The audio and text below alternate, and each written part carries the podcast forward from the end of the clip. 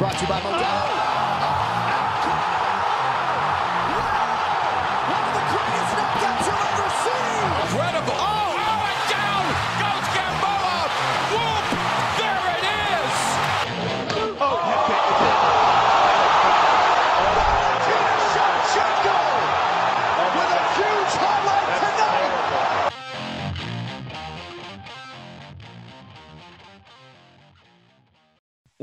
Up. Welcome back to Thrown Hands. Jacob Daniels at work, but I am joined by UFC newcomer Kevin Croom coming off a win against Roosevelt Roberts. Kevin, how you doing? Man, I'm doing great. How about yourself? I'm doing quite all right. So we start here at Thrown Hands uh, from the beginning. Uh, how'd you get your start in martial arts and MMA? Uh, man, I mean, I, I saw, I think, the Three Little Ninjas when I was like six or seven, and ever since then, I, I loved loved ninja. I started wrestling in high school and uh, started doing MMA when I was 20, uh, throwing a bunch of backyard boxing and street fights as well.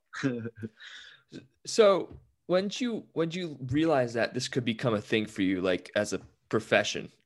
Uh, I mean, it's the only thing I ever wanted to do. I heard about Ultimate Fighting when I was like 15. I'd never even watched an MMA fight, didn't know what MMA was. Uh, I just knew that there was something called Ultimate Fighting. And so since I was 15, that's all I've ever wanted to do. Uh, I kind of, uh, I knew it was something I, I, I would get into. It ended up kind of just falling in my lap. And uh, I, I mean, it, it was my goal from from day one to be a pro fighter so ever since forever. So you get your first two uh, fights, you lose the first two, but then you go on a four, streak of 14 to 17. How do you learn from a period of success that's that good? uh uh i mean i don't know. I'm not sure. Uh i mean i i just always i just fought man. I mean my record's the way it is because i've taken every fight. I've been offered uh, I've gone to any country, wherever, man. I mean, I, I just like to fight. So, uh, how do I learn from success? I, I don't, I don't know. I don't know how I learned from it, but uh, here I am. I mean, so after that, you go in a little slump. Um, you know, how do you find yourself to get out of a slump like this? Because clearly you found success yet again. How do you how'd you uh, weasel your way out of that? Yeah man uh man it's rough. This is a rough sport. Uh it's hard. Uh i uh it's rough man you know like it, it's easy when you're doing good you're winning fights and uh man, it just gets difficult once you start start losing. You lose your confidence and i mean I, I, I am unfortunately i don't know if i have an answer. I just i just never stopped you know like I, I knew i mean it's what i love to do so i I I knew I was better. I knew I was better than what I'd been showing, you know. So I just kept on keeping on, you know. For sure, and uh, keeping on, keeping on, definitely paid off. So after that little slump, you you're on a three fight win streak. Then you get a call that hey, you're fighting Four- Roosevelt four fight win streak, but Oh, but technically they turned it into no contest. But fuck them, I don't count that. That's that's a win. We'll, we'll get there later because I want to talk about that. Uh, what was it like getting that call um, to that you're getting called up to the UFC?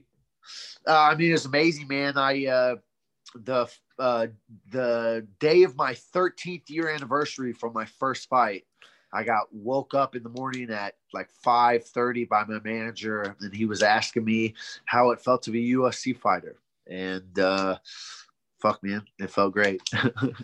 So, what was it like stepping into the octagon for the first time? It was a different environment because you know nobody's there except reporters and uh, some UFC personnel. What was that like? Like I like like it was home. Like I I had been you know, like it was destiny. You know what I mean? Like I, I don't I don't know what to say. Like I I felt like I was home. You know, like I, I don't know. So you get you get you sneak in the guillotine, you crack Roosevelt Roberts with a GSP's counter left like you did against Bisping, and then you know you hit, get him with the guillotine, you win, and you looked like you're in shock. What were the emotions that were running through your head? I was not in shock. Everybody says you look like you were in disbelief. No, I knew what was up. It wasn't. It was that I was. I was looking at James Krause like, who the fuck is next? I've been waiting for this my whole life, and who the fuck is next? That was too easy. Who's next? That was what that look was. Uh, and then, yeah. So, because of the most stupid rules ever, it's overturned because of pot. What are your thoughts on pot's position in MMA? Uh, I mean, it's the best pain reliever there is. You know, like uh, my life, my life is hard and very painful, and uh, like I, I don't want to be taking ibuprofen and ruin my stomach. You know, like I mean, it, it's it's the best pain relief there is, and I mean, it's certainly not a performance enhancer. You know, uh, so I mean, whatever. yeah. So obviously, you got your 50 G's, and Dana White's saying uh, he he's clearly giving you a nice test coming up next. Alex Caceres, he has over 20 fights in the UFC. It's coming up in February. What are your thoughts on him, and what's what's preparation been like?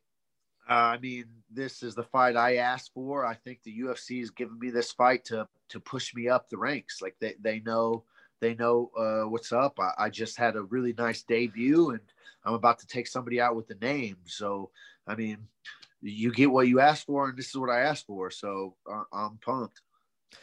So, in a few, let's say two years, where do you see yourself at with Champion. your career, champ? Um, I'll be a UFC champion by 2023. I I love your confidence. I I hope I I hope I see that. And you spoke you about will. James. You will. okay, I'll hold you to that. Yeah. I'll, I'll do this. I'll do this interview with you when I get it. Oh, I, I'm looking forward to it.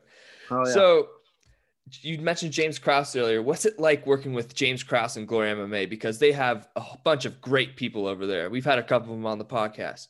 Yeah, yeah, man. Uh, I mean, uh, amazing. I've known James since my amateur days. You know, uh, uh, we have a, a good relationship. He uh, he is a fucking master. He's a goddamn genius and uh, a hard worker, and I mean, an all around great leader. Like uh, you can't you can't ask to to learn from something better. I see what he does work at the highest level of the sport. It's really easy to trust him. It's really easy to follow him.